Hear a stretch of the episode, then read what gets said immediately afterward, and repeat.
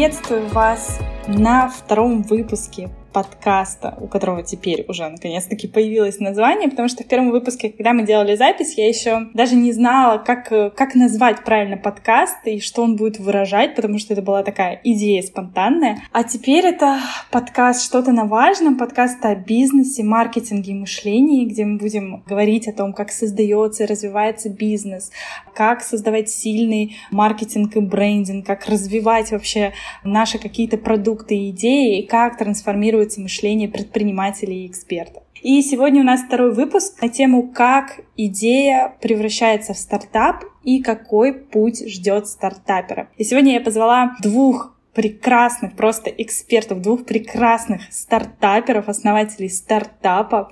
Это Ксения Ларкина и Мария Филатова. И сейчас я хочу, чтобы они себя представили. Ксюш, давай начнем с тебя. Расскажи немного про себя и про свой стартап. Спасибо тебе большое за такое представление. Меня зовут Ксения Ларькина, и мы делаем стартап, делаем проект в сфере ментального здоровья. Мы разрабатываем сейчас онлайн-сервис, который будет помогать людям э, работать с эмоциональными перееданиями, с нарушениями пищевого поведения, такие как постоянные сидения на диетах.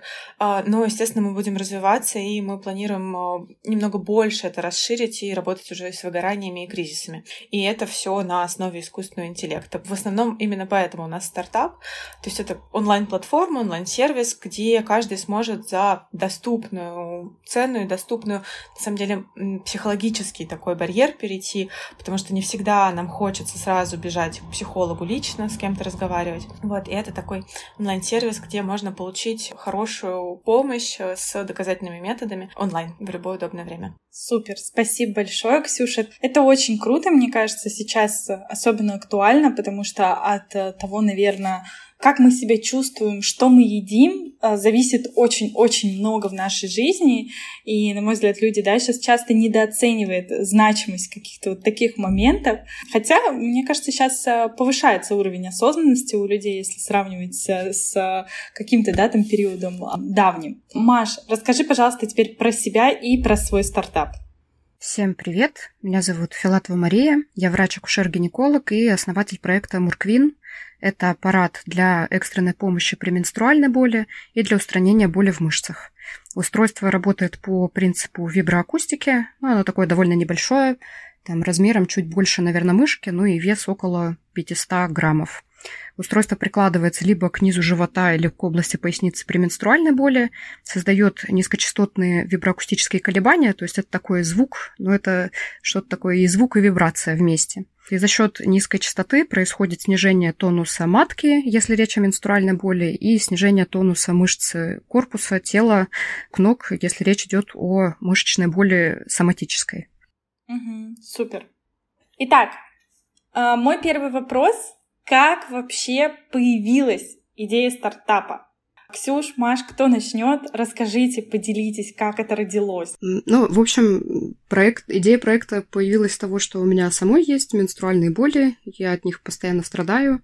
И, в общем-то, ну, как было дело, я, значит, была дома у родителей, где я сейчас, собственно, нахожусь. И ну, начались месячные, живот начал болеть выбила таблетку, особо она не помогла, и как-то вот я ходила, мучилась, потому что вроде как э, несколько препаратов э, я не любитель принимать, ну и вообще я один из тех людей, которые, знаете, там на утро после вина болит голова, но аспирин пить не буду, потому что вредно.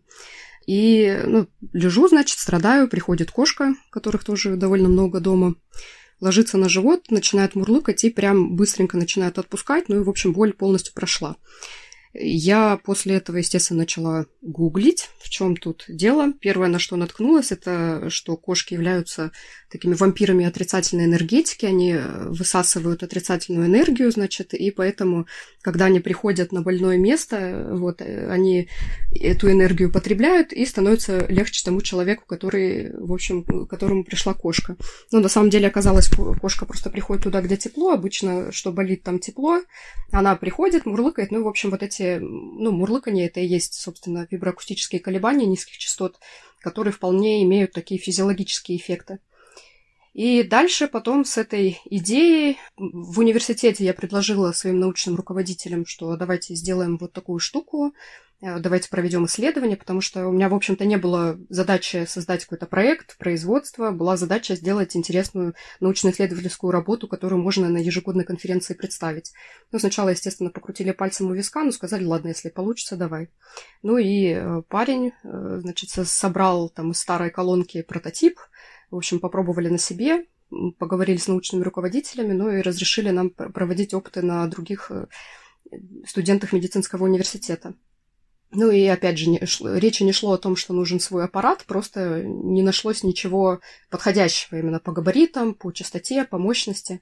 Ну и стали, когда проводить исследования, в общем, оказалось, что да, эффект есть, публикации мы эти сделали, и, в общем-то, когда мы начинали проект, я еще не знала, что это стартап на самом-то деле. И потом уже, опять же, с кафедры акушерства гинекологии Хабаровского медицинского университета узнала о том, что есть такой фонд содействия инновациям, и там конкурс «Умник» проходит. Ну и поучаствовала в этом конкурсе, и, в общем-то, с этого все началось. И благодаря вот изначально поддержке фонда содействия инновациям, пожалуй, и начался проект так, как он есть. То есть потом начали работать уже с инженерами. Инженеры в Хабаровске – это отдельная вообще история, как их найти, это очень сложно. Ну, делали несколько прототипов, испытывали, все время были какие-то недостатки. Потом привлекали еще грант от э, Фонда содействия инновациям, опять же, «Старт-1». Э, в рамках его еще делали э, прототипы разработки. Ну и, в общем, таким образом сейчас уже получили устройство, которое максимально приближено к тому, которое мы планируем производить серийно. Оно удобно.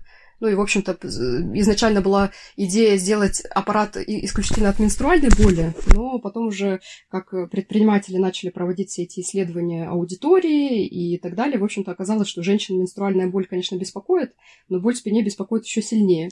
Вот. Ну, попробовали при боли в спине, а там уже и исследований куча, и э, даже не надо ничего доказывать. И оказывается, что при боли в спине эффект ничуть не хуже, а то и лучше, чем при менструальной боли.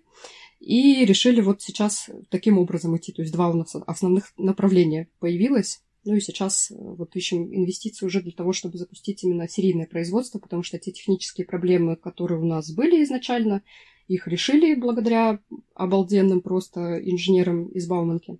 Ну и вот, да, сейчас мы таковы. Супер, супер. Так, Ксюш, теперь поделись ты, как появилась у тебя идея стартапа? У меня, наверное, тоже есть личная история, вот как у Маши, связанная, естественно, нарушение пищевого поведения, расстройство пищевого поведения.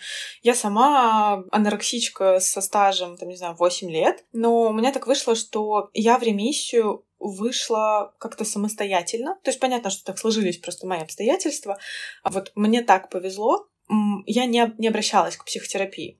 Но на самом деле я думаю, что если бы я хотя бы когда-нибудь обратилась к психотерапии и вообще считала, что это проблема, то, наверное, я бы потратила на это не 8 лет. Возможно, вот у меня началось, не знаю, такие пики в 15-16 лет, возможно, я бы быстрее это все закончила, если бы я понимала, что, ну, вообще-то это не очень нормально, и с этим можно как-то поработать с другой стороны. Но когда уже вот я была в ремиссии, в четкой, хорошей, я работала с одним проектом, который занимался похудением, ну, что-то вроде, знаете, стандартные такие фитнес-марафоны, бешеная сушка, не сушка. Вот. Я не, не с ними работала, но как бы вот в фитнес-марафоне.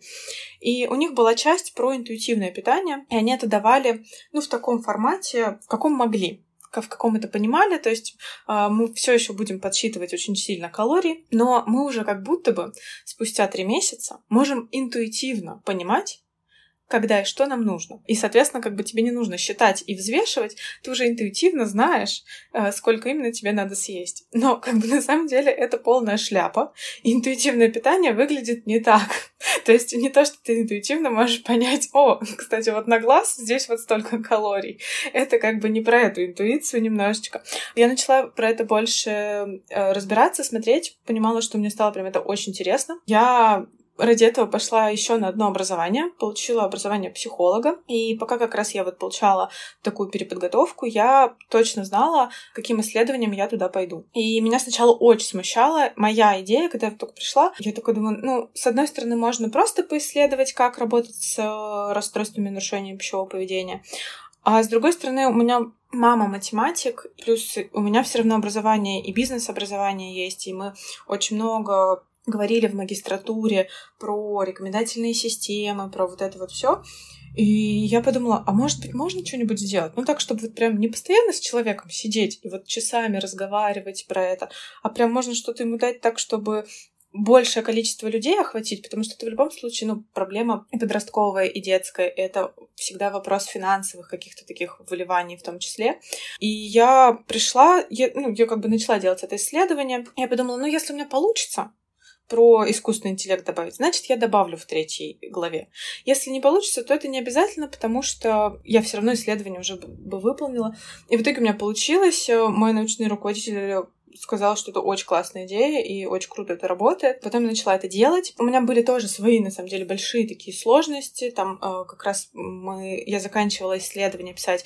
Это был двадцатый год весна, и осень, то есть вот в сентябре 2020 года закончила это исследование, и там уже было такое большое подавленное состояние, настроение, но я должна сказать, что в принципе даже из депрессии возможно сделать стартап, Тут у меня были свои э, развлечения, то есть мне не нужны были инженеры из Бауманки, чтобы найти, но были вопросы как собственным состоянием.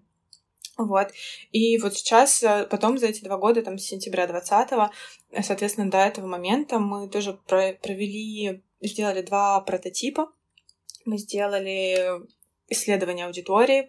И сейчас вот, э, соответственно, как бы прошли, тоже получили грант от Фонда содействия инновациям. Наверное, э, если мы будем про это говорить в подкасте, то из российских таких э, форматов этот фонд, наверное, такой самый, самый удобный и самый понятный в плане получения инвестиций безвозвратных на ну, хотя бы на какую-то идею. И, в принципе, вот так родилось родился сам стартап по себе. Я никогда в жизни не думала, что я буду стартапером, никогда не думала, что буду даже предпринимателем. Но вот сегодня понимаю, что мы готовы собирать датасет и уже к осени сделаем свой, свой искусственный интеллект, поэтому так а, рада. Это звучит очень вдохновляюще. Давайте разберемся, что же нужно, чтобы вот открыть стартап. Вот появилась эта идея, и я слышу много, да, про то, что фонд содействия, получается, очень помогал. Ну, то есть вот расскажите про эти этапы. Вот появилась идея, например, как, как мне дальше действовать? Ну, то есть мне нужны, наверное, какие-то инвестиции, команда. В общем, с чего мне начинать? Как, как вы пришли к тому, что вот есть фонд, который может помочь? Можно ли без этого фонда вообще как-то справиться самому? Что для этого нужно? Здесь э, фонд, да, нужно понимать, что это не цель, да, получить деньги от э, Фонда содействия инновациям, но при поиске средств, в общем-то, здесь рассматриваешь разные варианты. В первую очередь это свои какие-то да, средства, средства семьи, друзей. Э, фонд — это уже когда ты понимаешь, наверное, более четко, что ты хочешь делать, зачем, кому, ну, в первую очередь, я бы, наверное, рекомендовала, когда появляется какая-то идея, поговорить с людьми, которые в теме, так сказать. То есть есть э, немало проектов э, там, медицинских, вот в том числе я видела, которые делают не медики. То есть если вы психолог, например, у вас появился проект насчет mental health, да, это, в принципе, вполне логично поговорить там со своими научными руководителями хотя бы. То есть люди, которые являются авторитетом в той области, которой вы доверяете, если же вы не являетесь специалистом в той области, которой вы придумали стартап, то первым делом все-таки стоит найти специалистов в этой области и с ними поговорить. И уже затем, если эта идея подтверждается на уровне ну, именно специалистов, уже дальше имеет смысл рассуждать о том, а, нужно ли ее реализовывать, да, если одобря... одобряется это сообществом, то да, ну или даже если не одобряется, но вы все равно глубоко убеждены в этом. А, ну и дальше уже искать, собственно, средства для реализации этой идеи, для проверки ее жизнеспособности. А вот такой вопрос. Ты говоришь поговорить именно со специалистами да, в этой теме а не нужно ли поговорить с другими стартаперами? То есть кто это должны быть просто специалисты, к которым ты приходишь и говоришь, вот у меня есть такая идея, и, ну, как бы они же не стартаперы, получается, они, то есть, оценивают просто адекватность твоей идеи, как именно как с точки зрения профессионализма. Или все-таки вот в этой истории нужно еще найти других стартаперов из этой ниши, или, может быть, из другой ниши, и поговорить с ними, а как это вообще, что это? Здесь зависит от того, в какой области стартап, То есть если здесь какая-то инновационная составляющая присутствует, то в первую очередь неплохо бы разобраться, а если тут действительно научная база, не противоречит ли она известным там законам физики, биологии и так далее. Если же речь идет о том, что это стартап в настоящем понимании, да, стартапа, то есть это компания на стадии поиска бизнес-модели. То есть стартап не обязательно имеет инновационную составляющую. А, если стартап именно как э, бизнес, то да, в первую очередь имеет смысл разговаривать с предпринимателями. Когда появилась идея, первое, что стоит сделать, узнать, а вообще проблема это придумана вами или она действительно существует у других людей. То есть если мы говорим о том, что делаем стартап, мы же делаем стартап не для себя, а все-таки для других людей. Ну и заодно чаще всего решаем какую-то свою проблему. Но если оказывается, что эта проблема ваша довольно уникальна, да, и нет э, большого количества потенциальных клиентов, нет рынка, то, в общем-то, может оказаться, что это довольно бессмысленно. И опять же, по поводу, когда вы понимаете, что есть э, люди, есть рынок, э, стоит обязательно компетентное мнение узнать, если речь идет об инновации, а можно ли тем путем, который вы придумали, э, решать эту проблему действительно? Не противоречит ли это науке? В общем, я при этом, наверное, хотела бы сказать э, еще комментарий, наверное, к Машиным словам про то, что э, если это сейчас, ну вот сейчас есть просто такое мнение, что стартап, это вот я решила открыть кофейню, это стартап. К сожалению, нет это просто бизнес на стадии там, идеи или на, самом, на самой ранней стадии. Но это все равно бизнес, потому что это знакомая бизнес-модель и так далее. Все-таки стартап — это про то, что ты потом, ну то есть либо есть там инновация внутри технологическая, либо есть еще история про большое быстрое расширение, про большое масштабирование при вливании туда денег и так далее. То есть если мы говорим, например, про Машину историю или про мою историю, то есть э, у меня это не просто я открыла психологический кабинет, и если я вложусь в маркетинг, то ко мне будет приходить не три человека в день, а восемь.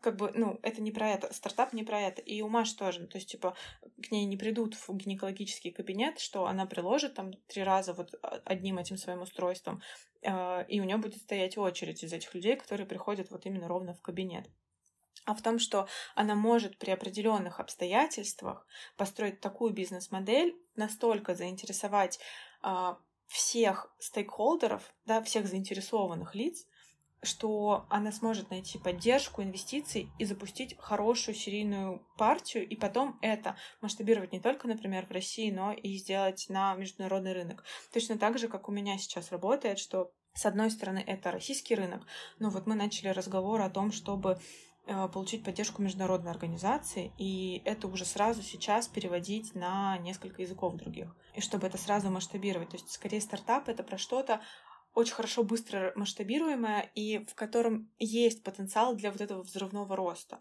Ну, то есть это не про кофейню. Вот если мы говорим о том, чтобы понять, а, а интересно ли это рынку. Мы в процессе делали два MVP.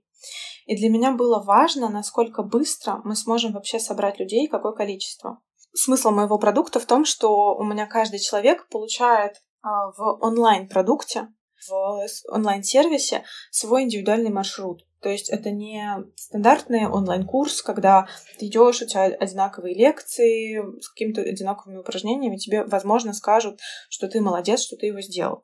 А у меня это была история про рекомендательную систему, которая выдает ровно те упражнения, которые нужны человеку. Вот, и мы сначала делали два MVP. Один я делала с индивидуальными маршрутами по просто с email-рассылкой, когда тебе не нужно ничего строить в плане платформы, все платформы уже построены, люди умеют пользоваться электронными почтами. А второй мы делали чат-бот через Telegram. Ну, то есть тоже там вполне себе можно было построить простейшее дерево вот разных решений. Ну, прям алгоритмом таким. И на первый мы собрали за сутки 80 человек, потратив на рекламу полторы тысячи рублей. А на второй... В общем, я что-то решила тогда особенно не сильно не запариваться по поводу продвижения и так далее. Я потратила ровно 0 рублей, но я на чат-бот собрала 100 человек. Ого! А как, как это получилось? Я честно не знаю. То есть я здесь в плане маркетинга, то есть э, я уже была настолько уставшей, что я обычно вот не дохожу до, как раз до последнего вот этого момента, чтобы продавать, продвигать и так далее. Я просто выкладываю, типа, условно, пост в инсте, так говорю, слушайте, вот хочу, хочу еще фокус-группу собрать, давайте, пожалуйста, соберемся, мне нужна помощь. И у меня тогда было... Про... И причем я это выложила, наверное, часов в 10 вечера, и к утру у меня было 100 человек. Если вы мне сейчас скажете, а давай ты повторишь так заново, еще раз, то, конечно же, вряд ли этот фокус и, чу- и чудо произойдет, но, возможно, произойдет как-то по-другому. Вот, поэтому для меня, ну, для меня была гипотеза вообще в том, что мне надо было посмотреть, а людям вообще это надо? Они реально будут решать эту вопрос, проблему? Реально захотят ее решить? Вот. И для меня это было в том, что я могу собрать 80 сначала человек, потом 100 человек. Но другой вопрос еще был в том, что, окей, а люди дошли до конца? Ну, то есть, типа, я просто им отправляю email рассылку, например, или что-то там они тыкают в боте. И потом у меня через несколько месяцев после вот первой этой email рассылки мне написала девушка, которая такая, вот вы знаете, вы тогда проводили вот этот вот email, email рассылку, и я сначала не, ну, не отнеслась к ней серьезно, хотя я там типа что-то послушала, но я не очень поняла. Но тут я поняла, что меня снова накрыло с моей булимией, и вот я начала немножечко углубляться еще и в самоповреждающее поведение. И вот мне очень помог, помог ваш курс, я заново его переслушала, и мне прям ровно был полезен тот маршрут, который вы для меня выбрали. И я такая, класс, мне прям подтвердили мою гипотезу со всех сторон, что оно и нужно, востребовано для человека, и потом для тех, кому это действительно нужно, они это дойдут и воспользуются. Правильно я понимаю, что все-таки был вот этот момент, когда появилась идея, и мы идем сразу делать MVP, или все-таки есть какой-то этап, когда мы, как это сейчас а, принято, да, проводим КСД, проводим опрос аудитории, там пытаемся как-то что-то взвешиваем, не взвешиваем, и потом только идем к MVP. Вот как было в твоем сценарии? В моем сценарии это было... Я, в общем, не очень люблю разговор разговаривать. Хотя, конечно, я психолог, но я имею в виду, вот знаете, такой, такие разговоры, когда они беспредметные. Когда, а вот ты знаешь, а вот если бы, как бы ты решал эту проблему, в моей сфере, в нарушениях пищевого поведения, никто не решает эти проблемы. С одной стороны, это и не проблемой кажется очень долгое и многое время, и мне тоже не казалось это вообще проблемой до тех пор, пока я сама не... Ну, то есть мне вообще не казалось, что у меня было какое-то расстройство пищевого поведения в тот момент, когда я болела. У меня все было хорошо для меня было важно что-то сделать уже. Ну, то есть, как бы это, это просто часть моего характера, возможно, часть моего подхода, что я сначала сделаю и потом посмотрю. То есть, мне легче инвестировать свое время и силы, чтобы потом был предметный разговор. Вот я бы, наверное, так сказала. Но при этом, на самом деле, предметный разговор, как вот я недавно с экспертом разговаривала после акселератора, мне прям очень помогает этот эксперт, и это потрясающая вообще возможность, которая открыла для меня сейчас акселератор, уже после, когда он закончился. Она мне так говорит, тебе MVP не нужно доказывать, э, когда ты приходишь в эту международную организацию, не нужно сразу MVP говорить, вот он работает. Напиши свой MVP, это просто будет, не знаю, слайд на презентации мы это отправим, и уже потом, когда они скажут да или нет, ты на их вообще всех э, мощностях проведешь исследование и все им докажешь. Вот прямо сейчас для тебя MVP будет просто презентация со слайдом. И на самом деле как бы так и есть. Ну, то есть тестируют все продукты э, именно так, ну, типа, ты сделаешь лендинг, сделаешь, да, господи, пост в Инстаграм сделай, Скажи, слушайте, мы готовим продукт, он будет вот так, вот так и вот так. Мне нужно поговорить с вами об этом, как бы обещаю, там, не знаю, какой-нибудь рай на земле и все что угодно вообще, что могу обещать, а, вот если вы мне дадите обратную связь по этому вопросу. Вот тебе MVP, ну как бы мне тоже было несложно сделать эту рассылку с тремя письмами. Что такое акселератор? Ну, акселератор — это программа и место, она обычно длится месяц, может быть, полтора, может быть, два, ну, в разных вариациях. Там сначала есть образовательная программа, куда приходят маркетологи, финансисты, производственники, в зависимости от того, какой у тебя есть и запрос, и обычно они бывают и отраслевыми, например, эти акселераторы. И то есть стартап, он сидит и учится тому, что ему не хватает. То есть, например, я ходила на лекции в основном про про юнит-экономику и про финансы. Ну вот для меня сейчас это важно. Еще я ходила на лекции по интеллектуальной собственности и вот по всем юридическим вопросам. Как бы для меня это сейчас важно. Потом на акселераторах устраивают разные, могут венчурные фонды устраивать, могут устраивать университеты. Вот прямо сейчас э, я точно знаю, что правительство выделило очень большое количество бюджета на то, чтобы в университетах появились э, акселерационные программы.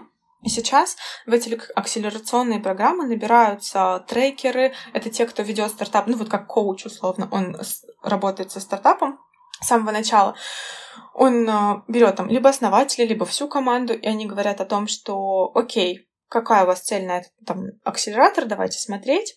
А, и он его как бы ведет. Там есть еще групповые какие-то сессии. А, есть эксперты, которые как раз говорят, вот ты, например, могла бы там быть экспертом по маркетингу.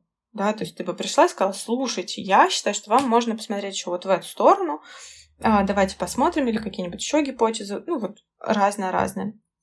То есть есть экспертные сессии, сессии прям с экспертами, и есть на акселераторах э, чаще всего демо-дни. Ну, это такие дни, когда ты можешь представить свой проект перед э, комиссией, и в этой комиссии могут быть точно такие же как бы эксперты, могут быть представители венчурного фонда, которые как раз могут, ну, ты можешь сказать прям вот на демо-дне, на своем питче, что, слушайте, я, значит, сюда пришла на этот акселератор, вот мы вот это у нас есть, вот такой продукт, что хотим? Мы, значит, хотим GR подправить. GR — это Government Relations, то есть это э, отношения с э, правительственными всякими организациями. То есть мы, например, хотим выход, не знаю, вот Маша может сказать, я хочу выход на Министерство здравоохранения. Почему нет? Или Маша приходит и говорит, я хочу инвестиций, хочу денег, дайте мне контакт. Ну, то есть вот... Поняла. А это платная история? Мне кажется, есть платные истории, есть бесплатные. То есть там, где мы с Машей встретились, вообще сам по себе акселератор, он, по-моему, платный, он что-то стоит в районе 10 тысяч. Но я не знаю, как они решают, но мне в итоге они прислали приглашение, мы приглашаем вас бесплатно. Поняла. Давайте, чтобы тоже закрыть этот вопрос для слушателей, а как искать вот эти акселераторы? Google поиск, мне кажется, можно сделать, можно сделать. Ну, то есть, вот сейчас то, что я говорю, да, практически во всех университетах собираются акселераторы. Точно знаю, что есть акселератор в ИТМО, сейчас готовят акселератор в, УД, в РУДН. Ну, ты, получается, они все похожи, ты просто условно гуглишь, приходишь туда и говоришь, вот я стартапер, у меня есть идея, возьмите меня. И, или у тебя, может быть, даже не быть еще какого-то стартапа или идеи, ты можешь просто хотеть, и вот тоже можешь прийти. Или там есть какой-то отбор. На самом деле, акселераторы бывают вот такие, как вот мы сейчас были с Машей, один из крупнейших вообще в стране, наверное, самый крупный, да, государственная история. А, вот они собирают всех. Вот э, там, например, были психо психология. Эм, я вообще попала в каким-то чудом в трек сельское хозяйство, если что, я как бы сельская хозяйка. Да, как бы немного шуточек, э, потому что у меня в названии есть пищевое поведение, и меня отправили в сельское хозяйство. Вот, и я однажды сидела на демо-дне, и у меня, соответственно, со мной вместе защищались, я такая, вот мы сейчас стрессовое питание, эмоциональное переедание, люди недовольны своим телом. А передо мной выступал молодой человек с потрясающим проектом, и он такой, у нас будет ферма по производству мух. И я пока слушала, я думала, что эти мухи — это потрясающе. Мухи — это великолепно. Я была просто в восторге от этого проекта, потому что эта муха, она, во-первых, выполняет кучу важной работы, а потом эта муха, она еще и разлагается на белки, жиры и хитин. И это все можно отправлять дальше в производство. И это просто идеально, это, это потрясающая вообще идея. Но как бы, если бы вот я не была в сельском хозяйстве, я бы про мух не услышала. Так, и в итоге какого-то отбора, ну, как бы нету, да, то есть может прийти человек любой и даже еще без стартапа, или ты все-таки уже приходишь, когда у тебя есть стартап, потому что ты там что-то презентуешь? Ну, ты обычно с идеей приходишь хотя бы. Ну, потому что достаточно много товарищей приходят и говорят, слушайте, я сделаю вот это, обещаю. Ну, тоже слышала как раз на демо-днях, на которых я сидела экспертом. Приходил мужчина, он такой, я дендролог со стажем, я сделаю проект, обещаю. Я очень в этом хорошо разбираюсь, значит, мы искусственный интеллект подключим, вот это подключим, а у него ничего нету. Ну, то есть вот просто дендролог со стажем, который там делал хорошо какой-нибудь, эм, не знаю, ана- аналитику, дизайн, все такое. Вот он говорит, дайте мне там, не знаю, условно 15 миллионов, и я все сделаю. И у человека просто идея. Ну, если мне дадут 15 миллионов, я тоже много чего могу сделать. Так, я поняла. Спасибо за пояснение. А я хочу вернуться к вопросу, на который Ксюша ответила. Хочу еще от Маши услышать ответ. Все-таки, если мы говорим вот о том, когда у тебя появилась да, эта идея стартапа, что делала ты? Сразу делала MVP или делала какой-то опрос? Я помню, что ты сходила вроде да, к научному руководителю, с ним как-то поговорила. Как у тебя был вот этот процесс? Ну, это грантовое финансирование точно так же. То есть за акселератор в любом случае кто-то платит, но вопрос в том, что иногда платят за это сами предприниматели, но в те акселераторы, в которых вот я тоже бываю, там платит все-таки, как правило, государство и большую достаточно помощь и поддержку от них действительно можно получить, как экспертную, так и какую-то вот э, и менторскую, мар- маркетинговую и так далее. Мы затронули еще такую тему, а вот э, если у меня есть компетенции, есть желание стартапа, но я не понимаю, что это может быть за стартап. Правильно я услышала, что в целом в инфраструктуре, да, если там пообщаться с другими стартаперами, прийти на какие-то мероприятия, тебе, может быть, могут помочь э, создать идею, или все-таки ты просто будешь как эксперт, и ну никто тебе не будет помогать придумывать твой стартап, это все-таки вот должна быть какая-то твоя история, твоя сформированная конкретная идея, чтобы потом ее уже реализовывать. Ну да, у меня процесс, получается, был не совсем правильный, потому что я как раз начала делать MVP. Тут просто нужно немножко оговориться, что под MVP, ну, в моем случае, я понимаю, все-таки минимально жизнеспособный продукт, э, собственно, самоустройства. Но то, о чем говорила Ксюша, вот MVP, как она сделала, да, это такое более широкое понимание минимально жизнеспособного продукта.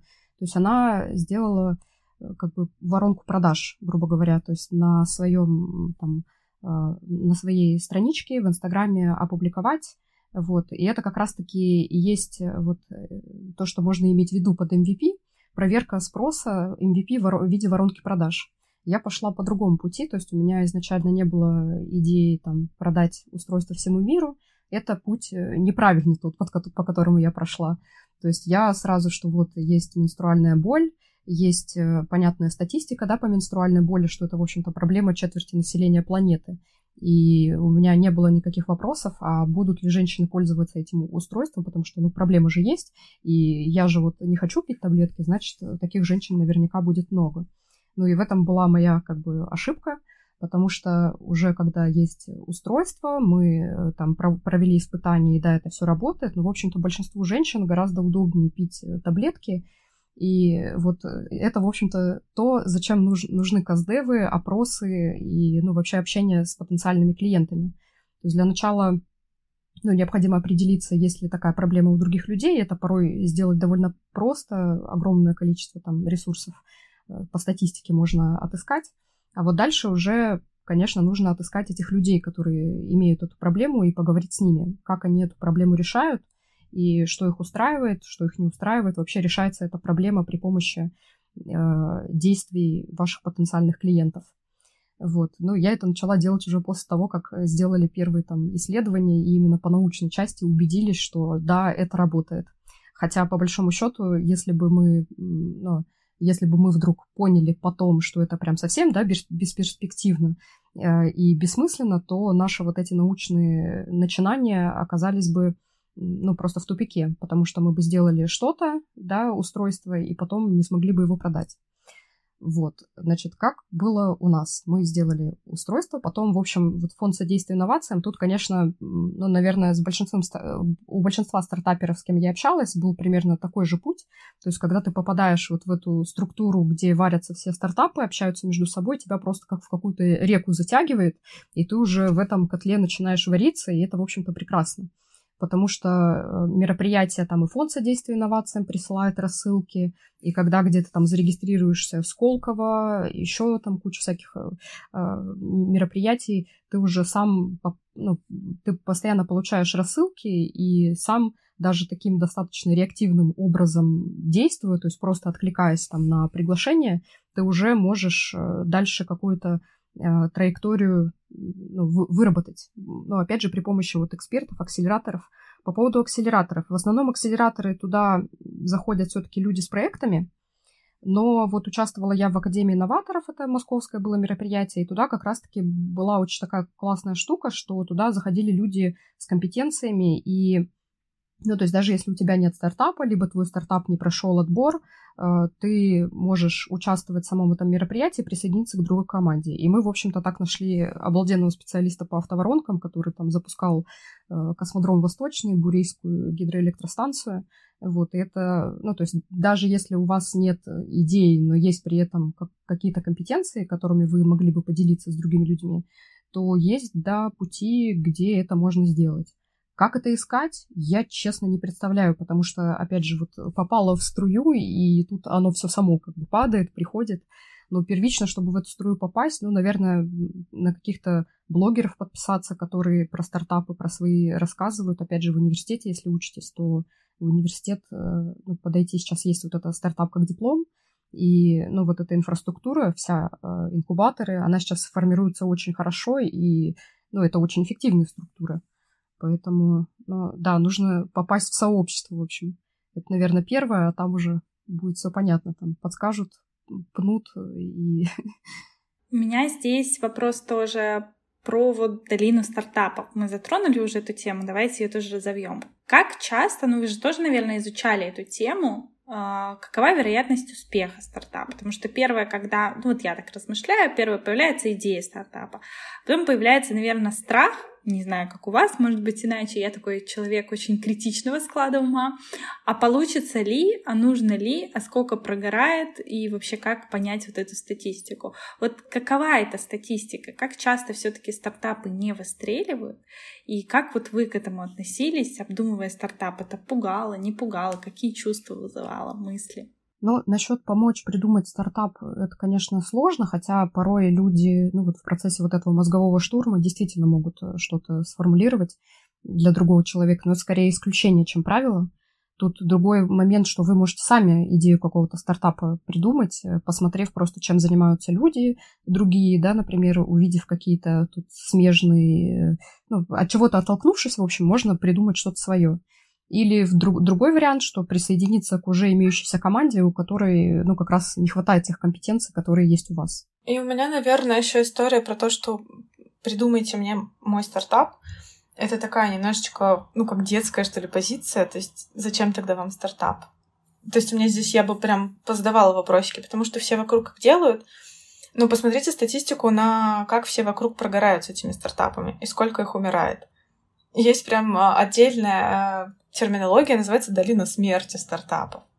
Когда первые инвестиции закончились, первые какие-то деньги, и дальше стартап никак не может ничего сделать, но его уже особо не поддерживают, потому что ну, он должен доказать какую-то свою собственную устойчивость, и что команда, основатель, они действительно могут это куда-то привести к хорошей коммерциализации и монетизации.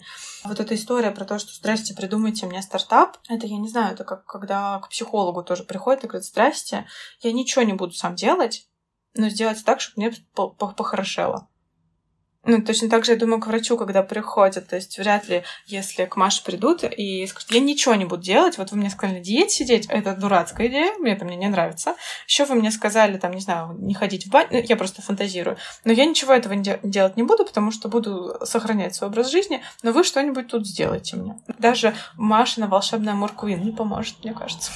А что это за долина смерти? Что это такое вообще? Я очень люблю одну потрясающую шутку от а, моей подруги. Значит, я говорила, что безработица сто процентов, когда безработный ты. И тут, с одной стороны, было бы, наверное, здорово посмотреть всю эту статистику, вероятность и так далее. Но я честно могу сказать, что я не смотрела статистику. Ну, то есть я знаю, что да, много прогорает. Очень много. Точно так же, как не стартапов, а просто обычных бизнесов. Я не считаю, что это хорошо не смотреть, но я не считаю, что это настолько функционально было бы для меня посмотреть эту статистику. Ну, то есть, окей, да, классно есть статистика, но тогда, может быть, лучше посмотреть аналитику, почему они прогорают. Вот аналитику, почему прогорают, я смотрела. И, соответственно, чего делали для того, чтобы, например, выйти из долины смерти. И, до, и, до, и долина смерти это в итоге, когда стартап он вообще загибается или что это? Ну, это вот как раз этот период, когда стартап еще не приносит деньги, не выходит на окупаемость, э, ну, как бы до окупаемости обычно достаточно долго, далеко, но хотя бы просто он приносил бы уже прибыль, чтобы покрывать хотя бы какие-то операционные, да, издержки. А деньги первые, там, не знаю, инвестиции, гранты, они, например, закончились. И вот ты должен каким-то образом в этот момент большой такой неопределенности либо найти еще какие-то деньги, либо как-то нагенерировать их стартапом, либо чем-то еще, ну вот все что угодно, либо поменять бизнес-модель в том числе, то, что очень часто это, ну, такая прям большая проблема. Потому что ты рассчитываешь на то, что люди будут покупать ради одного и одним способом, а они такие, да не буду я тебя так покупать, да не надо мне.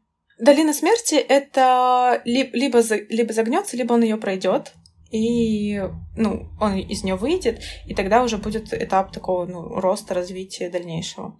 Поняла. Маша, как было у тебя? У тебя появлялись эти идеи? Сколько получается, сколько не получается? На самом деле есть там какая-то статистика, но она примерно такая, что 99 там, из 100 стартапов с ними не происходит ничего. Но тут нужно понимать, что не происходит не потому, что какие-то внешние силы, там, идея плохая, еще что-то. То есть тот один процент стартапов, которые действительно там выстреливают и добиваются успеха, они его добиваются, это ключевое слово. То есть тут э, важно действовать.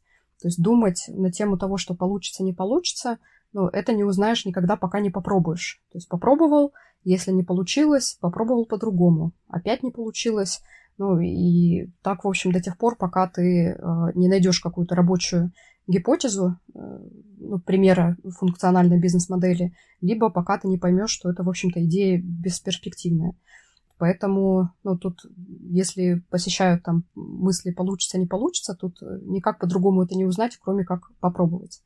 Ну, опять же, по поводу там экспертов, тут э, вот получится, не получится, это такое ну, гадание на пальцах, ну, да, понятно. А основная история... Я, знаете, подумала, что э, в этом есть, мне кажется, какой-то секрет успеха потому что нету вот этого, вот этой истории размышлений. Я вообще слышала такую историю, почему, вот, чем отличается мышление да, предпринимателя от, э, условно, обычного человека, работающего там в найме, а тем, что он э, пробует, он постоянно пробует, рискует, и он вот не сидит там долго, не взвешивает вот эту всю историю, а можно, а не можно, а получится, а не получится, у него появилась идея, он делает MVP, и он идет его тестирует.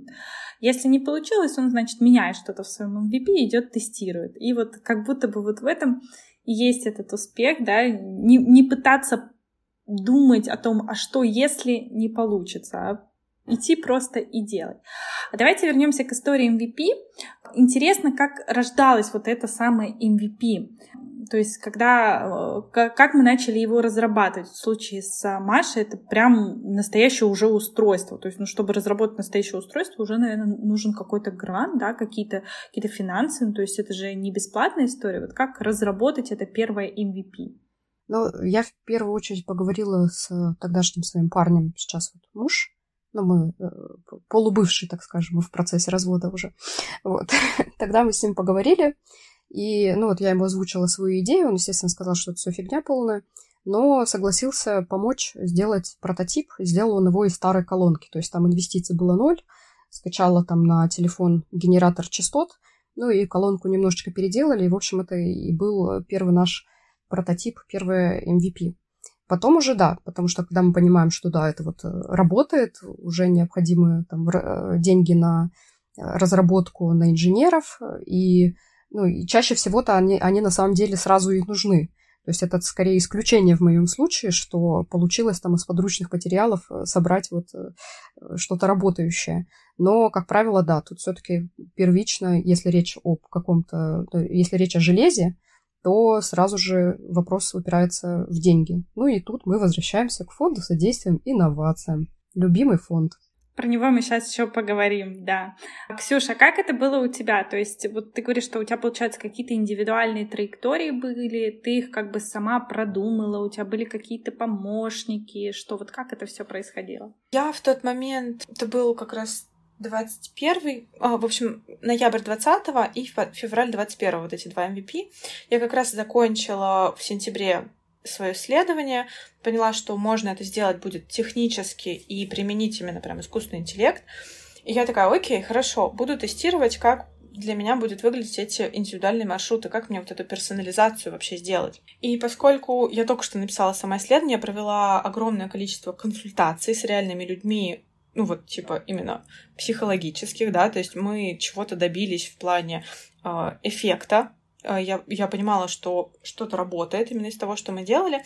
И у меня было примерное представление, у кого какое было а, там, семейное положение, что происходило в детстве и так далее. И я примерно представляла, на что можно будет э, ну, распределить эти маршруты. И в самом первом варианте я распределила маршруты очень легко, потому что в психологии есть четыре там, типа, основных направления тело, эмоции, мышление и поведение. Да, то есть, если где-то у нас терапия действительно сработала, у нас может поменяться, там, например, какие-то мышления о чем-то, мы можем по-другому себя чувствовать, и мы можем, например, по-другому себя вести. Вот это я распределила на три части. Просто в, соответственно, в нарушениях пищевого поведения это важно, в том числе, да, то есть как бы э, если кто-то эмоционально переедает, то давайте говорить про эмоции. А если у вас какая-то часть, там, не знаю, с идеей фикса похудения, то мы будем говорить про мышление в первую очередь ну, как бы это сейчас такие мои фантазии, да, то есть очень такая э, грубая история с тем, что действительно будет происходить с искусственным интеллектом.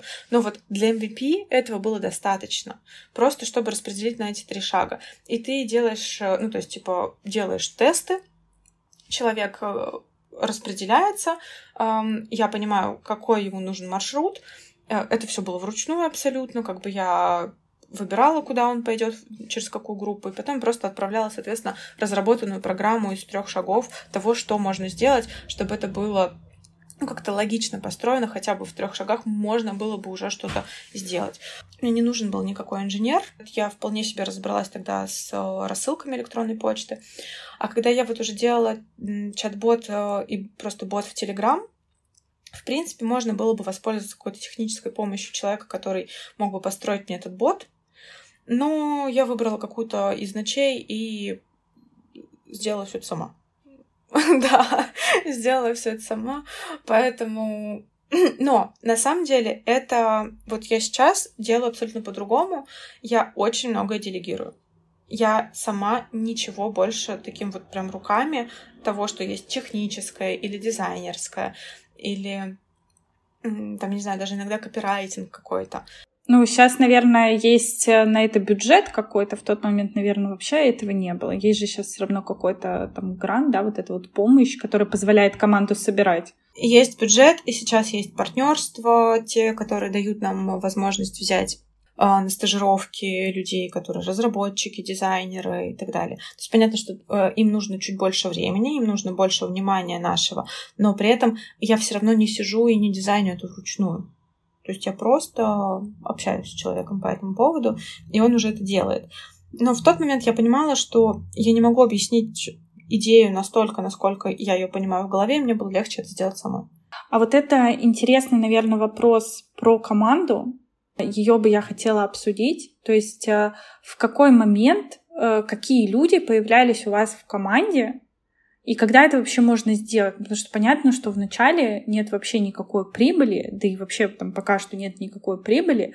То есть нужны либо какие-то инвестиции, либо свои какие-то деньги инвестировать, либо, возможно, вот история с партнерствами. Для меня это, кстати, как, как идея, да, я даже не думала об этом, что можно кого-то вот так привлекля... привлекать. То есть какие есть сценарии, и какими сценариями вы шли, в какой момент э, расширялась команда? У меня в моем случае получилось с командой что впервые мне просто дали контакт молодого человека на стажировку. Он тогда закон... заканчивал курс по веб-разработке. Ему нужен был проект дипломный, чтобы сделать сайт. Мы с ним э, познакомились. Он до сих пор со мной, у меня работает в команде. Он сейчас уже, соответственно, после того, как он сделал сайт, у нас полтора года уже вместе работаем. Эм, и вот сейчас он уже будет, соответственно, таким человеком, который будет организовывать технические процессы. То есть понятно, что он делает какие-то сложные вещи. А, именно он будет э, заниматься интеграцией и имплементацией всего, что связано с нейронной сетью. Но как бы мы сейчас э, уже набираем для него в команду еще парочку человек, хотя бы так, чтобы он мог поработать со стажерами. А что неудачного? Интересно тут. Э, давай тоже про это поговорим, потому что на маркетинге по факту строится все. Ну, то есть маркетинг — это очень весомая часть, потому что есть продукт, да, и его разработка, а дальше идет продвижение. И без выстроенного маркетинга по факту вот этого выстреливания стартапа тоже не произойдет. И в чем сложность вот с маркетологами? У меня, наверное, самый неприятный, самый печальный опыт каждый раз это с маркетологами кого бы я ни брала, причем я понимаю, что люди, например, там они говорят, я какой-то инфопродюсер, я хорошо разбираюсь в маркетинге, я там несколько лет в нем и так далее, но это была прям самая больная тема и самая печальная печаль. Это просто, это ужасно.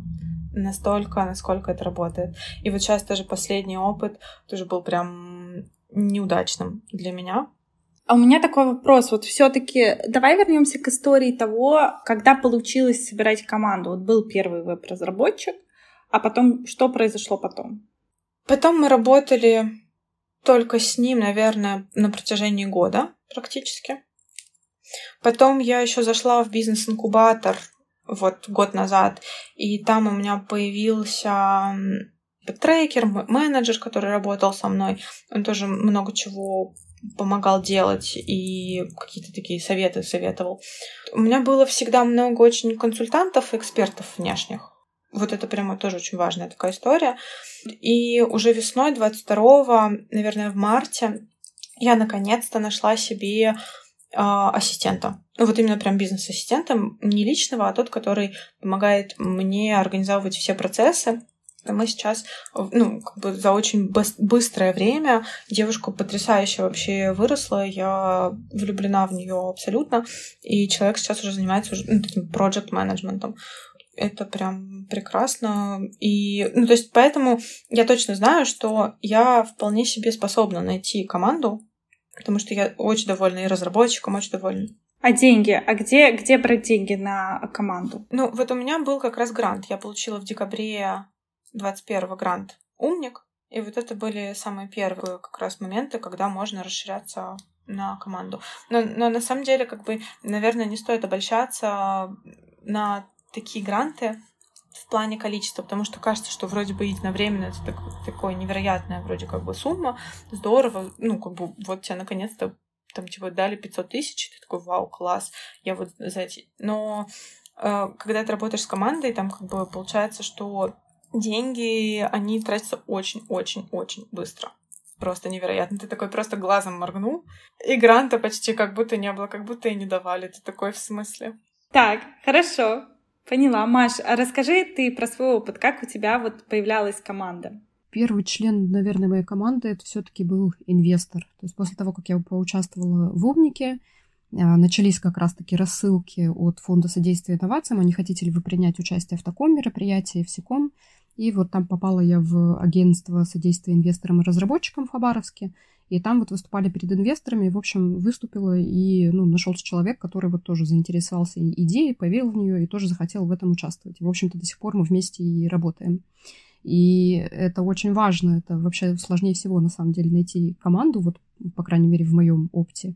И как я поняла сейчас, какая концепция здесь основная, что нужно ну, продавать стартап сразу вот с первых дней, как только вы начинаете этим заниматься. Когда вы специалист, ученый, это очень сложно принять э, вот эту э, модель мышления, но так или иначе мы продаем стартап вообще всегда, в том числе и продаем членам команды.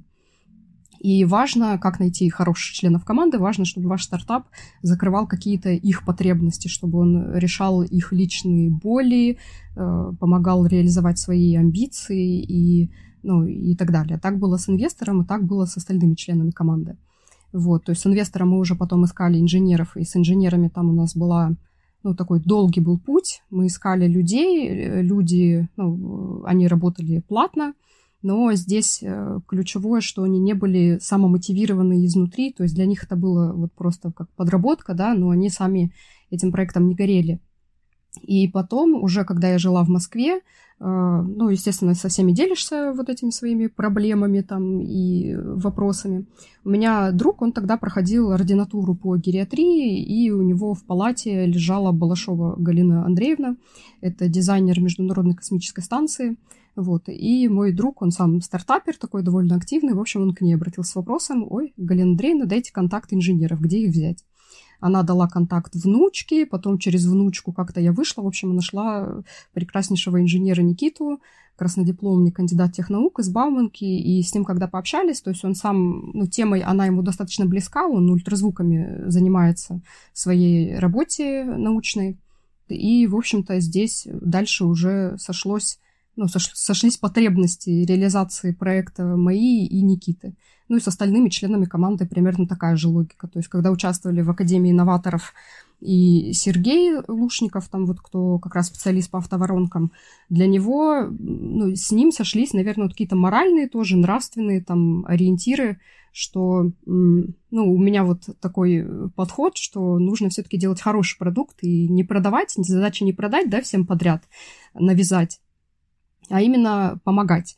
Вот. И в этом плане, когда разговариваешь с какими-то людьми из предпринимательского сообщества, зачастую вот эта попытка быть э, хорошим, белым и пушистым, она воспринимается так немножко неадекватно. Вы, значит, плохие продажники, если вы хотите быть хорошими врачами и, в общем-то, за счет пользы, да, какую-то ну, прибыль получать, значит, что-то не так у вас с продажами. Но вот с Сергеем, в общем-то, тут мы поняли друг друга, и он стал частью команды. Айтишников тоже, то есть это группы, это нетворк, ребят вот нужны там э, нужны люди, значит, для разработки софта, для вот такого устройства. И по группам вот совершенно так случайно нашлись, в общем, ребята, которым это интересно, которые уже делали какие-то ну, программы для носимых устройств, и это, в общем, близко к их тематике, поэтому и так вот сформировалась команда. Давайте проговорим. Первое, наверное, мне интересно все-таки вот эта минимальная команда, чтобы все-таки что-то создавать и куда-то двигаться. Кто нужен, да, в этой команде? Получается, я слышу немножко разные, да, истории. То есть у Маши это все-таки вот самое главное, это инженеры, это IT какие-то специалисты, потому что сам продукт, да, наверное, такой. Ксюша, в принципе, минимальный это веб-разработчик, ну, тоже IT, да, специалист, чтобы вот это физически реализовывать. И у Ксюши еще заметила историю вот с бизнес-ассистентом, чтобы да, освобождать какое-то свое время и уже начинать делегировать. Маш, у тебя вот, кроме IT-специалистов, минимальный набор, кто еще был? Ну, в общем-то, это самые ключевые разработчики, э, специалист по автоворонкам и, в общем-то, все. То есть человек, который помогает тестировать гипотезы, и люди, которые, собственно, являются разработчиками продукта. Потому что инвестиции привлекает именно команда, и ну, тут важно, чтобы команда была способна и разработать, и продать. И, в общем, тут это ключевое, наверное, чтобы были, в общем, люди, которые разрабатывают, которые продают и которые этим управляют. Поняла. Хорошо. С командой, в принципе, более-менее понятно. И в целом команда появлялась уже тогда, когда появлялись какие-то инвестиции. А до этих пор больше, получается, искались какие-то варианты вот такого партнерского, около да, бесплатного э, способа взаимодействия с людьми. Правильно? Ну, у меня довольно быстро случился грант «Умник», и довольно быстро случился инвестор.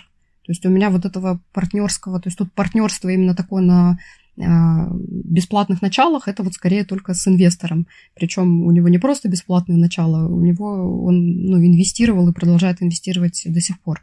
Хорошо, поняла. А давайте вот про этот грант, грант умник, что, что это за грант? И давайте поговорим немножко про фонд содействия, потому что много да, говорили о значимости каких-то инвестиций. Вот сейчас хочется немножко раскрыть эту тему. Что это за фонд содействия, что это за грант, да, и последний вопрос мой будет вообще, как искать инвесторов, кому нужны инвесторы, да, и как, как с ними взаимодействовать. Вот попробуем раскрыть вот эту тему с тем, откуда все-таки взять инвестиции на то, чтобы стартап ожил. Я тогда была на форуме, молодежном форуме, он называется Иволга. На одной из сессий выступал как раз сам глава вот этого фонда содействия инновациям а, Бортник. И он тогда нам сказал, что подавайтесь на умник, умник дают практически за красивые глаза. Говорит, мы вот просто сидим, смотрим. Вот если э, человек э, горит этой идеей, и мы понимаем, что он реально что-то сделает, мы ему эти 500 тысяч дадим. Ну, в, в итоге, на, на самом деле, как бы я понимаю, что не только красивые глаза, да, в любом случае, там очень много всего ты должен заполнить, всяких бумажек и так далее, представить это все. Но мне кажется, умник — это реально достаточно такая прям реальная история, особенно если есть научная разработка. То есть если, возвращаясь опять к идее того, что я открываю кофейню, умник не дадут. Умник, получается, из фонда, он как раз-таки от фонда содействия, да? Да, да, да, это самый первый грант, его дают до 30 лет, по-моему, от 18 до 30, как раз вот это на студенческие всякие разработки, но там важна вот эта вот э, научно-исследовательская работа, потому что ты тут даже отчитываешься не по деньгам, не по смете, ни почему, а ты пишешь два отчета научных. Угу. И ты, и получается, каждый проект получает одну и ту же сумму, эти 500 тысяч. А что, э, ну, как-то нужно отчитываться за эти 500 тысяч, то есть куда ты их потратил, что ты будешь с ними делать, ну, есть какие-то ограничения. Есть смета, которую ты пишешь, но ты можешь потратить на все что угодно. То есть, условно, это вот 500 тысяч, потому что это а, дается физическим лицам, и это имеется в виду, что исследователь, э, ну, вот живет на эти 500 тысяч, э, это как бы как его зарплата такая за то, что он сидит и исследует. Ну, а отчитываешься именно научными работами. У фонда содействия, получается, есть да, разные гранты. Ну, вот и умник — это один, получается, из грантов, на который ты можешь попасть. Да, это один, он самый первый. Да, один самый первый, там потому что есть еще вот эти старты, старт 1, старт 2, а, они тоже считаются такими не самыми большими, то есть вот старт, например, один, у меня будет в 23 году я буду подаваться на старт искусственный интеллект, и он там типа до 4 миллионов. Там уже другие требования, естественно. Плюс там еще должна быть вот на втором этапе э, реализации гранта ты должен найти софинансирование, то есть ты должен уже найти инвестора. Потом э, есть гранты коммерциализации, интернационализации, они там уже там типа 30 миллионов, 15 миллионов. Ну, то есть там очень разные есть варианты. А ты не должен эти деньги как бы возвращать? То есть это вот все эти гранты тебе... Грантовые деньги нет. Грантовые деньги нет. А как вот э, искать дальше тогда инвестора, правильно? То есть первый этап вам дали грант, мы начинаем что-то делать, но получается на следующем этапе любому проекту нужно найти инвестора, чтобы даже следующие какие-то гранты получать, правильно я услышала? Да, да. Как происходит поиск вот этого инвестора? Как происходит взаимодействие с самим инвестором? Маш, тут ты, наверное, подскажешь. Ну, у нас первого инвестора мы нашли вообще практически ничего не делая, поучаствовав в умнике и придя на мероприятие, на которое пришла рассылка. Но вообще, как находят инвестора, классический вариант – питчить везде, где только можно, то есть везде рассказывать о своем проекте, участвовать во всех мероприятиях. Но в том числе акселераторы, они, как правило, заканчиваются демо-днями перед э, инвесторами, в том числе перед инвесторами, перед стратегическими партнерами. И это, в общем, основной путь. То есть можно напрямую искать венчурные фонды, напрямую выходить на, каких-то, на какие-то компании, которым близка, может быть, ваша разработка, и присылать им презентацию проекта, ну, презентовать им лично. А, либо вот выступать, это такой более пассивный вариант, и надеяться на то, что кто-то откликнется. Ну, у меня еще есть вариант, то есть я есть, например, такие штуки, как всякие МТР Стартап Хаб, например. Есть в Москве какой-то старт-хаб или ну, то, что такое. И у меня, например, есть предложение от МТС Стартап Хаба, что они ждут, когда у меня будет готовый продукт, чтобы я вошла, соответственно, в их экосистему вот МТС. Я подумываю об этом, но, то есть, это условно один из вариантов того, чтобы туда зайти, получить какую-то такую, ну, условно, маркетинговую поддержку в том числе, потому что у них э, ну, огромное количество миллионов пользователей, да, по России. И плюс еще МТС дает э, инвестиции типа от 50 до 60 по миллионов рублей, но туда нужно прям прийти с хорошим, готовым таким MVP. Вот даже, наверное, то, что есть у Маши, возможно, они бы все равно ждали какого-то варианта, когда это уже прям такая штука, которая там с дизайном, с хорошим такой, с упаковочкой. Но, возможно, с такой железякой, кстати, Маш, мне кажется, может дойти, потому что у них есть э, направление wellness и здоровье.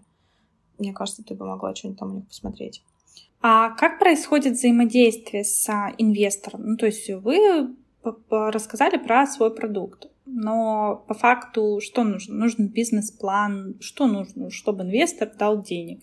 И сколько, э, как понять, сколько нужно от инвестора денег. То есть вы просчитываете уже перед тем, как идти питчить какую-то юнит-экономику, и понимаете, так, нам нужно там минимум 10 миллионов на то-то, то-то, то-то. Или пока это просто формат, я рассказываю о своем продукте, кто-нибудь, у кого сколько-то денег есть, э, что-то мне там даст.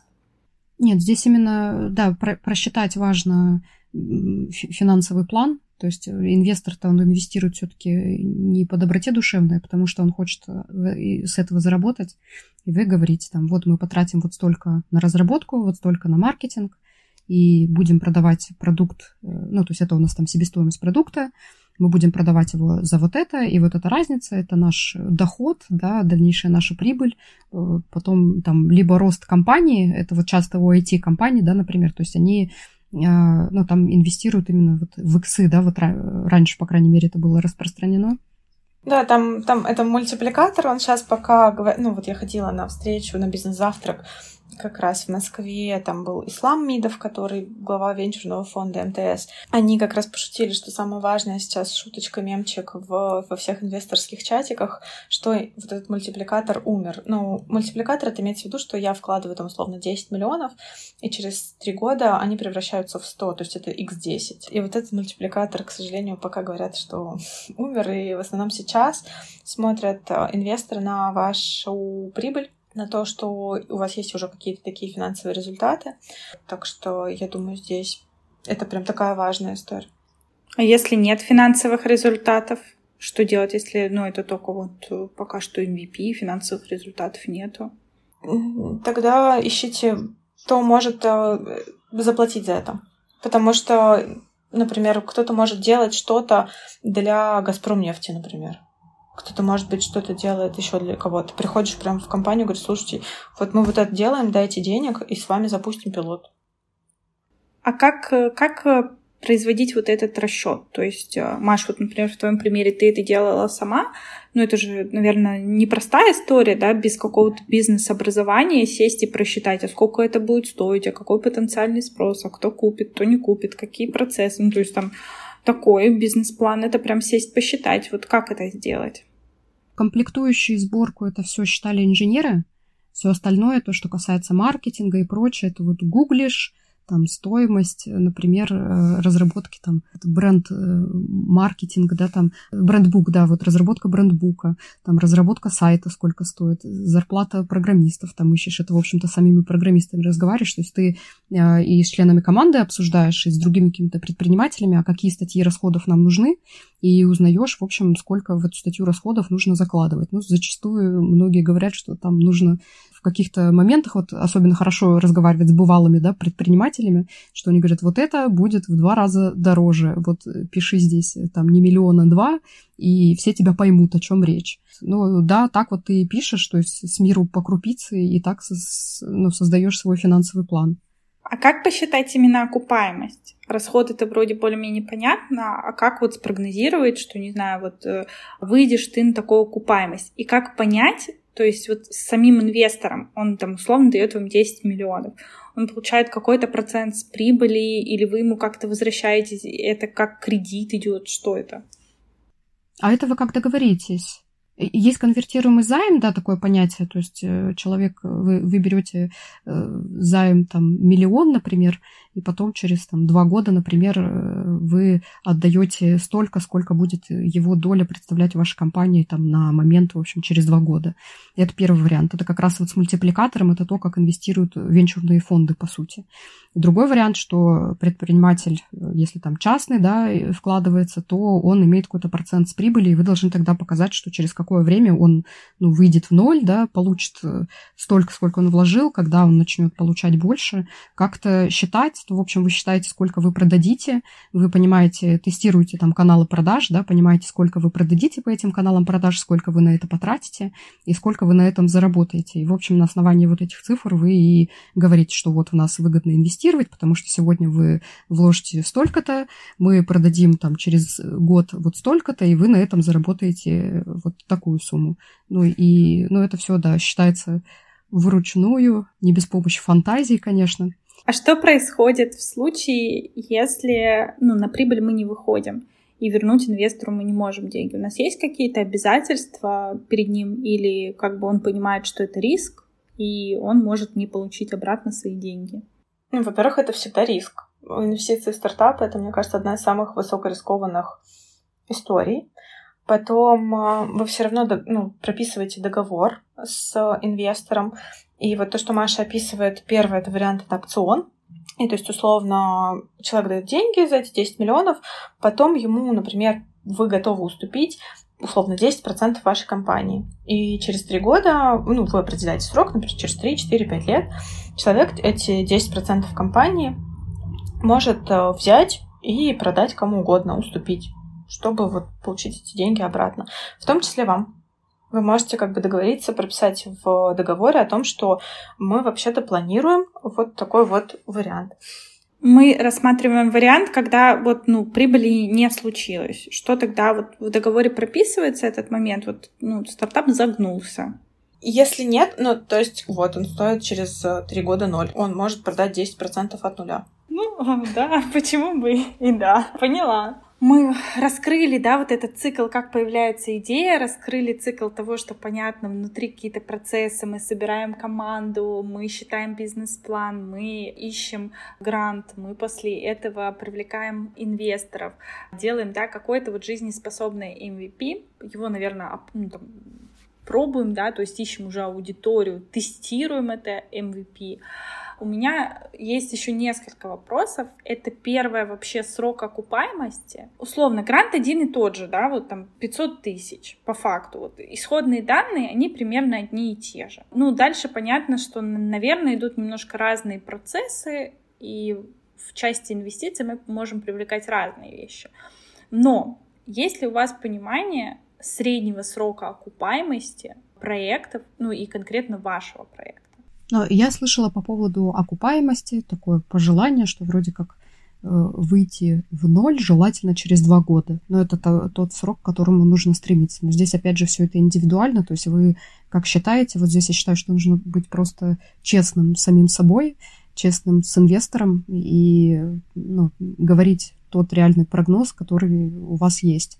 То есть если у вас срок окупаемости через 10 лет, но вдруг это какой-то очень высоко там технологичный проект, очень значимый в научном плане и в развитии вообще там медицины, то это может быть большой срок окупаемости, но в длительной перспективе это может быть нужно там в том числе государству. А вот эти два года, как э, жить стартаперу? Он параллельно где-то работает, чтобы заработать себе на еду, или он как бы получает условно такую же зарплату, как э, и любой да, сотрудник из его команды? Ну, во-первых, это важно, да, зарплата должна быть. Просто если, как бы, ну, вот сейчас нас слушают те, кто хотят делать стартапы рассчитывают, что я буду работать 40 часов в неделю на другой работе, и у меня будет в своем стартапе, там, условно, зарплата рубль, все это закончится очень печально, и стартап умрет, ровно потому, что основатель выйдет куда-нибудь либо в выгорание, либо в депрессию, либо в окно.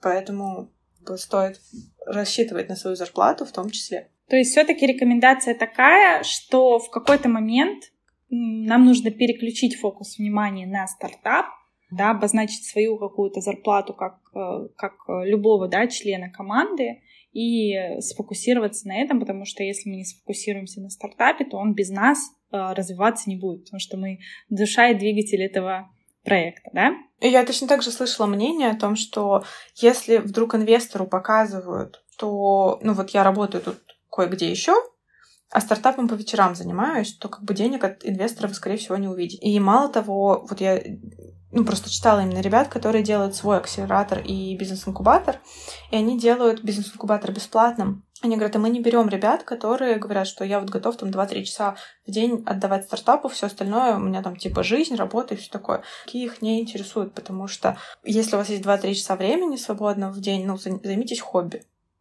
Здесь еще нужно отталкиваться от э, реальности и о том, от того, на, каком, на какой стадии вы находитесь. Потому что если сейчас, например, ну, нет у нас таких вот инвестиций, да, нет там 30 миллионов. Я понимаю, что мы все работаем на основных работах, и мы не можем себе позволить просто взять и заниматься сутками стартапом, потому что просто нам не на что будет жить.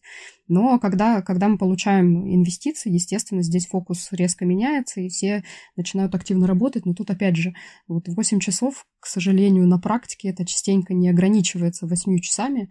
То есть будьте готовы к тому, что работать над тем, чего еще нет. То есть одно дело, когда ты работаешь компании, где все бизнес-процессы построены опытными, компетентными людьми, это один разговор. Вы там отработали, да, от звонка до звонка и ушли домой.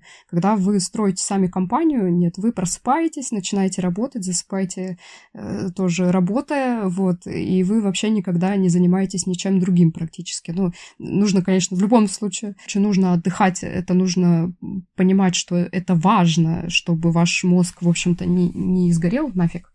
Вот. Но да, то есть тут времени на стартап, занимаясь стартапом, да, вот работая на себя, вы будете работать гораздо-гораздо больше, чем работая там где-то в компании, ну, на кого-то другого. Но это интереснее. Конечно, тут если это вот горит идея, горит душа, это вот никакого сопротивления не вызывает, ты готов работать там ночи напролет, потому что кайфуешь. У меня такой вопрос. Какие планы дальше со стартапами? Вот прям о чем мечтается? Чтобы что вот? Что принес в этот мир стартапы и лично для вас? У нас, наверное, из таких больших мечт это выйти на международный рынок, ну вот, по крайней мере, у нас точно. Вот, потому что все-таки географией российской мы не очень хотим ограничиваться. Перевод, соответственно, на разные языки и какую-то такую историю. Естественно, если я скажу, что я не хочу стать единорогом, это вообще неправда. Давайте проговорим, что такое единорог. Кратко, что это такое? Единорог — это компания, стартап, которая капитализируется либо оценивается на рынке от миллиарда долларов по стоимости. В общем, очень-очень крутой стартап. Вот. В области ментального здоровья такой есть один. Так, и что это за стартап? Это стартап Calm. Вы, возможно, когда-нибудь слышали, видели. Это такое приложение для медитаций. Они работают с бессонницей, тревожностью. И они тоже прошли много, большой путь, очень интересно. Это они самые первые. Ну, в них очень много вливают инвестиций. Очень-очень много и вот они самые первые единороги в ментальном здоровье. Поняла. Маш, у тебя какие планы? Ну, если глобально, то, в общем-то, цель стартапа моего лично это ну, такое повышение качества жизни и меня, и моей команды, и работников, ну и, в общем-то, надеюсь, и инвестора тоже. Я хочу организовать производство на Дальнем Востоке, откуда я родом. Для меня это очень важно, потому что я вижу, что здесь огромное количество компетентных людей, способных. И я считаю, что вот э, важно поднять производство вот в родном краю в том числе. В ближайшее время мы сейчас делаем первую серию, 10 штук, засертифицируем ее и продадим. Ну и дальше в любом случае ищем инвестиции для того, чтобы это серийное производство на заводе можно было запустить. Поняла. И у меня последний на сегодня вопрос. Ваше пожелание, не знаю, напутствие начинающим стартаперам, тем, кто только хочет стать стартаперами? Что бы вы им посоветовали? Я бы, наверное, посоветовала делать. Я сейчас работаю с двумя другими стартапами на уровне идеи, и всегда все, что я говорю, я, мы заканчиваем всегда наши консультации. говорю, делай. Вот делай. Потому что, ну, по-другому ничего не получится. Поэтому, если вы вдруг понимаете, что у вас есть идея, вам хочется попробовать, то делайте. Маш, твое пожелание? Ну, если вы хотите стать стартапером, работать на себя и ни от кого не зависеть, то бросьте эту гиблую затею и вообще никогда не занимайтесь стартапами. Но если начали, вообще не останавливайтесь и действительно, если делать, то получится. А почему бросьте, если хочешь на себя? Стартап это не про на себя? Здесь нужно понимать, что здесь, когда ты работаешь на кого-то, у тебя степень твоей ответственности, она все-таки несколько другая. Когда ты работаешь, вот что называется, сам на себя, ты работаешь не только сам на себя, ты работаешь на тех людей, которые работают с тобой в одной команде, и твоя задача обеспечить им все-таки комфорт и понятные перспективы, условия какие-то ну, стабильные, да, и важно ты работаешь на своих клиентов, ты работаешь на инвестора, поэтому работая на себя, э, ну и плюс еще налоговая там над тобой стоит сверху, свободы в твоей жизни не станет точно больше. Это поэтому такой большой миф, и тут важно, да, понимать, что порой проще действительно работать там по найму. Главное получать удовольствие от того, что ты делаешь. Потому что когда ты работаешь на себя, но делаешь это вот с душой, и тебе это нравится, тебе, в принципе, плевать, сколько там ты времени на это тратишь, тебе классно работать. Поняла. Мы будем завершаться. Спасибо большое, прекрасная Ксюша и прекрасная Маша.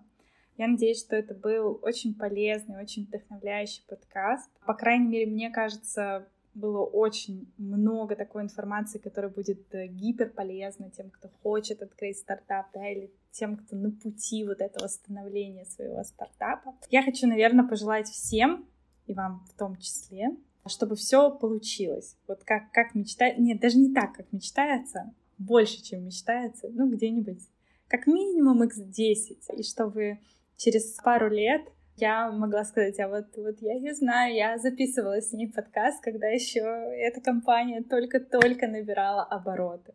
Спасибо вам большое еще раз. Это был подкаст «Что-то на важном». С вами Ольга Сурина, Ксения Ларкина и Мария Филатова. До скорых встреч!